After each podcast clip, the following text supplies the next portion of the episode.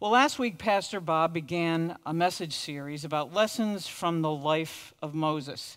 And I couldn't help but think as Allison and the band were playing that song, um, that the last song about how God called and I am available, how much Moses didn't say, I'm available.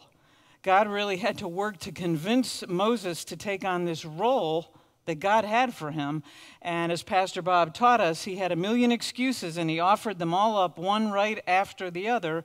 But eventually he agreed to answer God's call and do the mission and the job that God had placed before him, but not until God had promised him some helpers.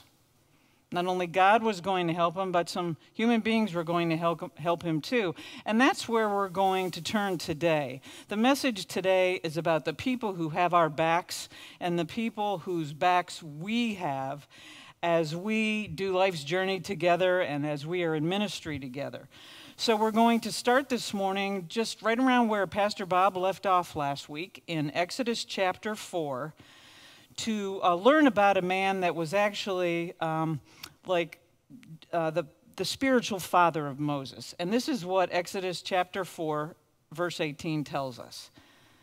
Then Moses went back to Jethro, his father in law, and said to him, Let me return to my own people in Egypt to see if any of them are still alive. Jethro said, Go, and I wish you well. So, right after Moses had this amazing conversation with God at the burning bush, he went back to his father in law, for whom he had worked as a shepherd, whose daughter he had married, and said, You know, I need to go back to Egypt. And he was seeking the blessing of this man who had had authority over him, who was a spiritual figure over him. And Jethro, true to form, said to Moses, Go and I wish you well. You know, we have people like that in our lives right now, many hundreds, thousands of years later, whose blessing we seek, people who affirm our goals, people who give us blessing when we embark on something new. I know there's a, a couple of fathers here that I'm looking at today, and I'm sure that their sons in law came to them and asked for their daughter's hands in marriage. I know that that happens. So we look for that blessing from someone who's older and wiser. But Jethro was older and wiser in a number of ways. You see, as the story of Exodus unfolds, we find out that Moses left to go back to Egypt and he brought his daughter and his son with him. But at some point in time, he actually sent his uh, wife and sons, not his daughter and son, his wife and sons, back to Jethro. Maybe the journey was too difficult. Maybe Moses was too absorbed in the work he was doing, but he sent his family back to Jethro. And then Jethro turned around and brought the family back to Moses in uh, chapter 18 of Exodus. But while, Joseph, uh, while Jethro was there, he took the opportunity to see what Moses was doing how he was leading the people. And he was very dismayed by what he saw because Moses was taking all of the burden on himself. Moses was deciding every dispute. He was sitting as judge when the people came to him with their questions, their needs, their disputes, and he was working from dawn to dusk by himself. And after Jethro saw this, this is what he said to Moses. He said, What you are doing is not good. You and these people who come to you will only wear yourselves out. The work is too heavy for you. You cannot handle it alone. Listen now to me, and I will give you some advice, and may God be with you. You must be the people's representative before God and bring their disputes to Him. Teach them His decrees and instructions, and show them the way they are to live and how they are to behave. But select capable men from among the people men who fear God, trustworthy men who hate dishonest gain, and appoint them as men and officials over thousands, hundreds, fifties, and tens. Have them serve as judges for the people at all times, but have them bring every difficult case to you. You see, Jethro had Moses' back enough to tell him in a loving way that what he was doing wasn't good.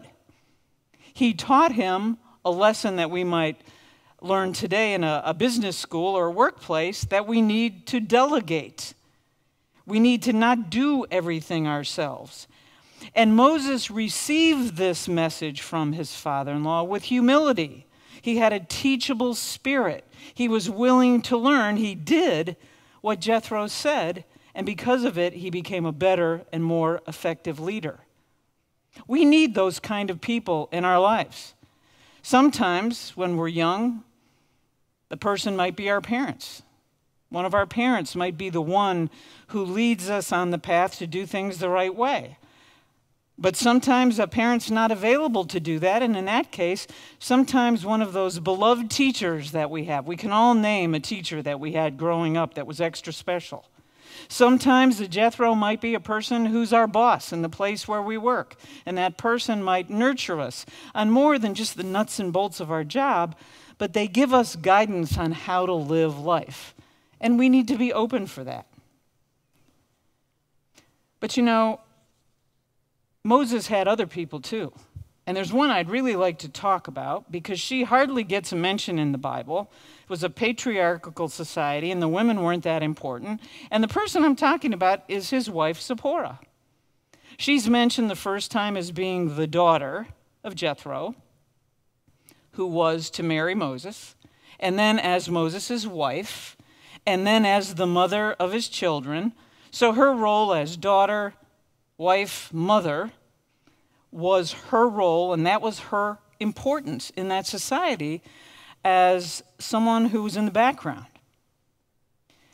But in Exodus chapter 4, she has a role, kind of a strange role actually, in three verses that are very hard to understand. If you study these three verses, you'll find there's lots of people who disagree about what they meant and what the point of it was. So let me read those to you before, uh, uh, before I explain kind of what my take is on those verses. This is what they say.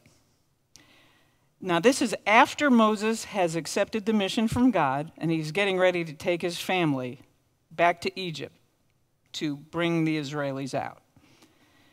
At a lodging place on the way, the Lord met Moses and was about to kill him. But Zipporah took a flint knife, cut off her son's foreskin, and touched Moses' feet with it. Surely you are a bridegroom of blood to me, she said. So the Lord let him alone. At that time, she said, bridegroom of blood. She was referring to circumcision. So here we have Moses, who was raised in Pharaoh's household. Probably not a place to learn much about the covenant between Abraham and God, a covenant that was sealed by the circumcision of the males in society. There would have been no way for Moses to learn about that. And then he went to Midian. He went to where Jethro was and became a shepherd for him and married his daughter. And again, this is not known as a place that worshiped God, so he might have had no idea about this need for circumcision. And yet, Zipporah, his wife, perceived this need. She understood why God was angry. Now, when we look at these three verses, it can be confusing, admittedly. We say, wait, God just talked to Moses at the burning bush and had to work real hard to convince him to take on this mission. And then a few verses later, we find out God's angry and is going to kill Moses. That doesn't make any sense. But maybe it does make sense. Maybe the point of those three verses is to remind us that there are people working in the background of our lives who perceive our needs when we don't even understand what those needs are, who take action quietly behind the scenes to make things that are wrong right. I look around the room, I see the people here. I know for some of you, that might be a parent for some of you, it might be a spouse. For some of you, it might be one of your children where they have taken on a role of being a, um, an uplifter and encourager for you. When I think of that kind of person in my own life, Zipporah, I think of my spouse. I think of people that I have worked with really closely people who worked be- behind the scenes to help me be successful, who did things I didn't even see or understand. Reminds me of the song, Wind Beneath My Wings. Remember Bette Midler sang it? It must have been cold there in my shadow to never have sunlight on your face. You were content to let me shine. You always walked a step behind. So I was the one with all the glory, and you were the one with all the strength. You were a beautiful face without a name, a beautiful smile to hide the pain. I can imagine for Zipporah having her husband be so engaged in his work to send her back to her father must have been painful. But she filled a role in the unfolding of this great narrative that's really important to acknowledge. She understood the importance of the covenant between God and his people and the rite of circumcision that sealed the deal. She had a role. So I'm going to ask you today, in the week ahead, think about who the Zipporahs in your life might be. Maybe you just have one, maybe you have one or two. I'm looking around the room today and I know of one person who's probably going to say that her Zipporah is her son. Thank that person for being the wind beneath your wings. Thank that person. And then also thank God for placing that person in your life to be your helpmate, your soulmate, the one who helps you succeed. But God didn't stop there in Moses' life with a father in law and a wife. We remember from last week that God promised Moses that his brother Aaron would help him. Now, why did Moses need Aaron? As Pastor Bob taught us, because Moses was afraid to speak. Moses said he wasn't a man who spoke well. Maybe he was a stutterer. He didn't want to be the voice of this big mission. And finally, God said, Listen, I'll send your brother Aaron to go with you, and he'll be your voice. And this is how that unfolded. Again, from Exodus chapter 4, I'm at verse 27. The Lord said to Aaron, Go into the wilderness to meet Moses. So he met Moses at the mountain of God and kissed him. Then Moses told Aaron everything the Lord had sent him to say. Moses and Aaron brought together all the elders of the Israelites, and Aaron told them everything the Lord had said to Moses. Aaron told them everything the Lord had sent to Moses. And when they heard that the Lord was concerned about them and had seen their misery, they bowed down and worshiped. So early on in his mission for God, Moses was indeed afraid to speak to people. And Aaron did that for him when Moses was supposed to be convincing the Israelis to go with him to leave Egypt and to go to the promised land. You see, he had to convince the, the Israelis first, the Israelite people, and then he had to convince Pharaoh. And in this story, Aaron was Moses' voice to the Israelites. But eventually, we know Moses must have gotten his legs under him, gotten braver, became more confident. Because when it came time to talk to Pharaoh, most of the time Moses did the talking. Aaron had filled the gap while Moses was afraid and timid. Many, many months, years later, we know that there were things that Aaron did wrong, where Moses had to save Aaron. Moses had to have Aaron's back. The biggest thing of which was when Moses had left the people for a while to visit with God on the mountain and get the law. What did Aaron do? He gave in to the people's demand that he make them a god out of gold, and he fashioned a golden calf for them. That was, that was an epic fail, folks. That was an epic fail. And yet, God didn't strike Aaron dead in that moment, or the people dead, because Moses had their backs and Moses had Aaron's back. Some bad things happened, and God was angry, and so was Moses, but the roles had reversed. And see, we need to remember that about the relationships we have with people who have our back. They're not perfect 100% of the time. Sometimes those people do great things that lift us up and help us succeed, and then sometimes the roles reverse. it's a mutual thing. But it, it, it didn't end there. You see, later on, as the people continued to be disobedient, continued to grumble, continued not to trust God, Moses finally had enough. He finally had enough. He said, God, these people are too much for me. Why do I have to be in charge of them? Death is preferable to leading these people.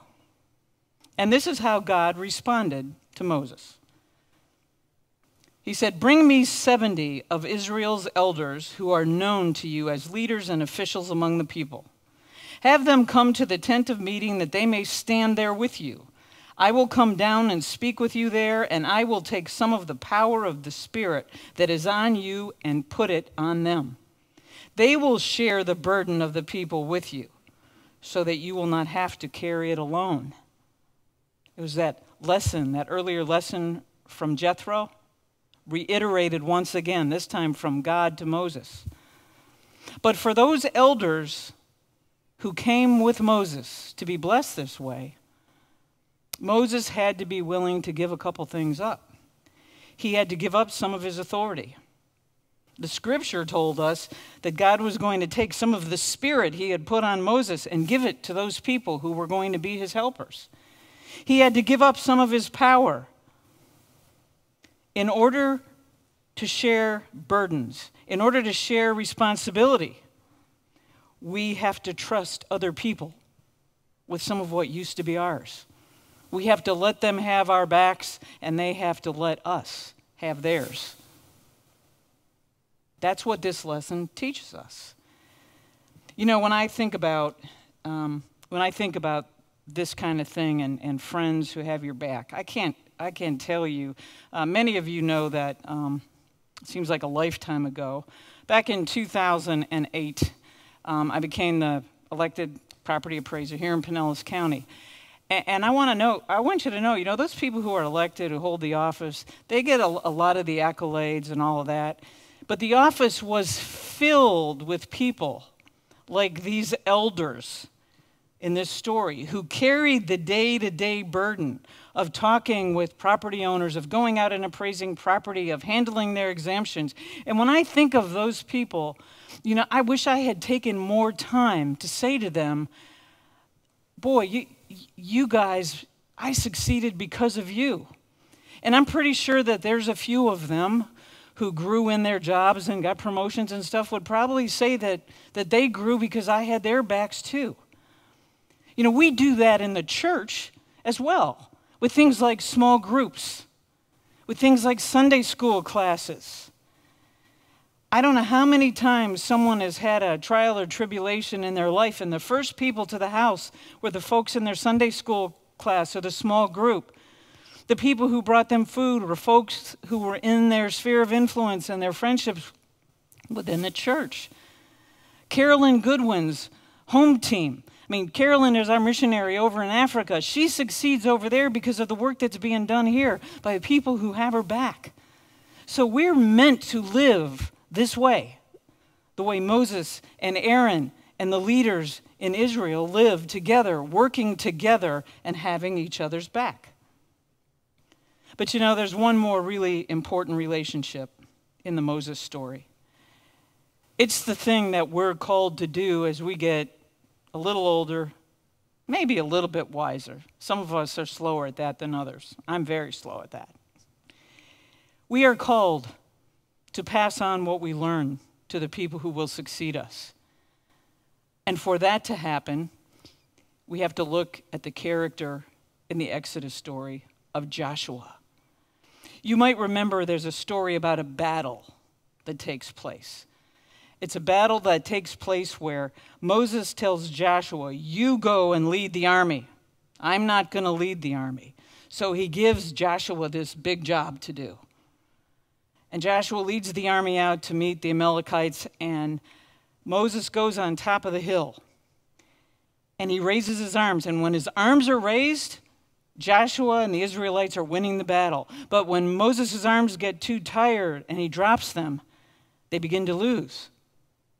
So, in that moment, people who had Moses' back, Aaron and another man, lifted his arms and held them up for him. And indeed, Joshua and the Israelites won the battle. But Joshua couldn't win that battle if this spiritual father and leader hadn't been raising his arms to ask God to help Joshua. And we need to raise our arms and ask God to help people that we mentor, to help people that we teach, to help the Joshuas in our lives. You know, when that battle was over, God said these words to Moses. He said, Write this on a scroll as something to be remembered, and make sure that Joshua hears it. Make sure that Joshua hears it, because I will completely blot out the name of Amalek from under heaven. God was directing Moses to teach Joshua, to tell him what was important and what to remember. And this became very important later in the Exodus story. Not in the book of Exodus, but the whole story. It, it actually comes into fruition in, in later books. And what happens is the people arrive at the border of the promised land, and Moses sends Joshua and a young man named Caleb and some others over to look at the promised land, kind of like spies or like a reconnaissance team for those of you who are, you know, like the Marine Recon or Army Recons, to, to check things out. But what happened is when those people came back to Moses and the Israelites, the majority of them said, No, no, no, we can't go. Those people are really tall, they're large, we'll never be able to defeat them. Yes, the land flows with milk and honey, and it's, it's fruitful and it's wonderful, but we, we shouldn't do this. But Joshua, perhaps remembering what God had to tell Tell Joshua this story. God had told Moses, Tell Joshua this story. Tell him to remember it. Joshua remembered. And he said, No, no, we should go in. We should have faith in God. We should trust God and do what God says. But the people said no. And as a result, they wandered in the wilderness for 40 years until the whole generation died out.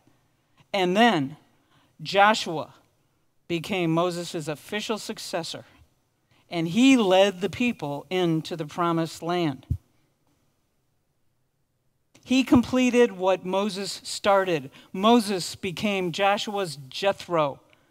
And I'll bet you that Jethro nurtured some people along the way as well so that he could be replaced.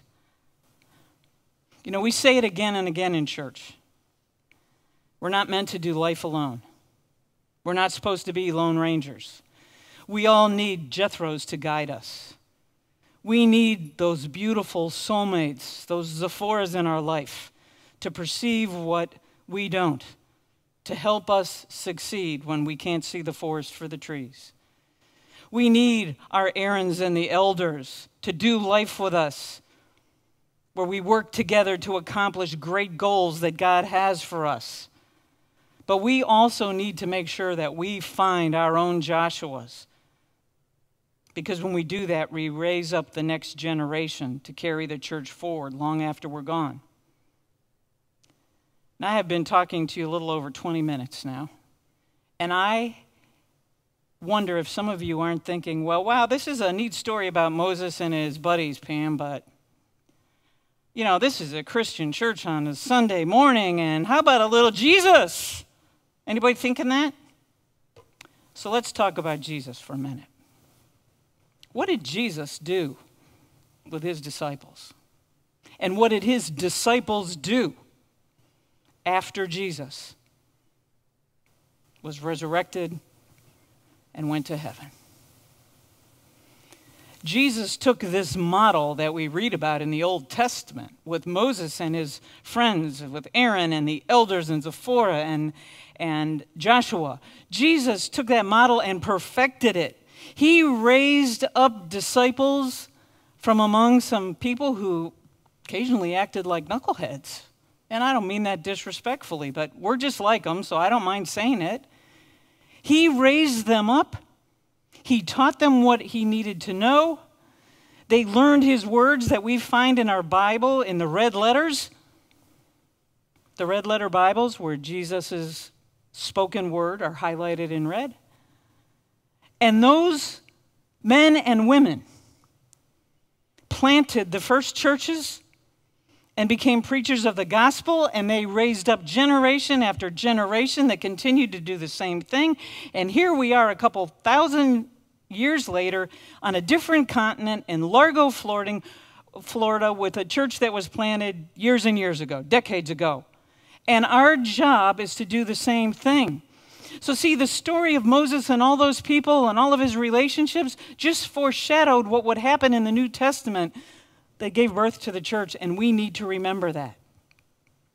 There's something else we need to remember that these relationships, these Jethros and Aarons and Zipporahs and elders in our lives, these Joshuas, they need to matter in our lives more than the mundane loyalties that we create out in the world. As the Christian church, today, such a time as this, we need to model for our neighbors and our community that we have each other's backs in a way that will not be defeated by the political winds,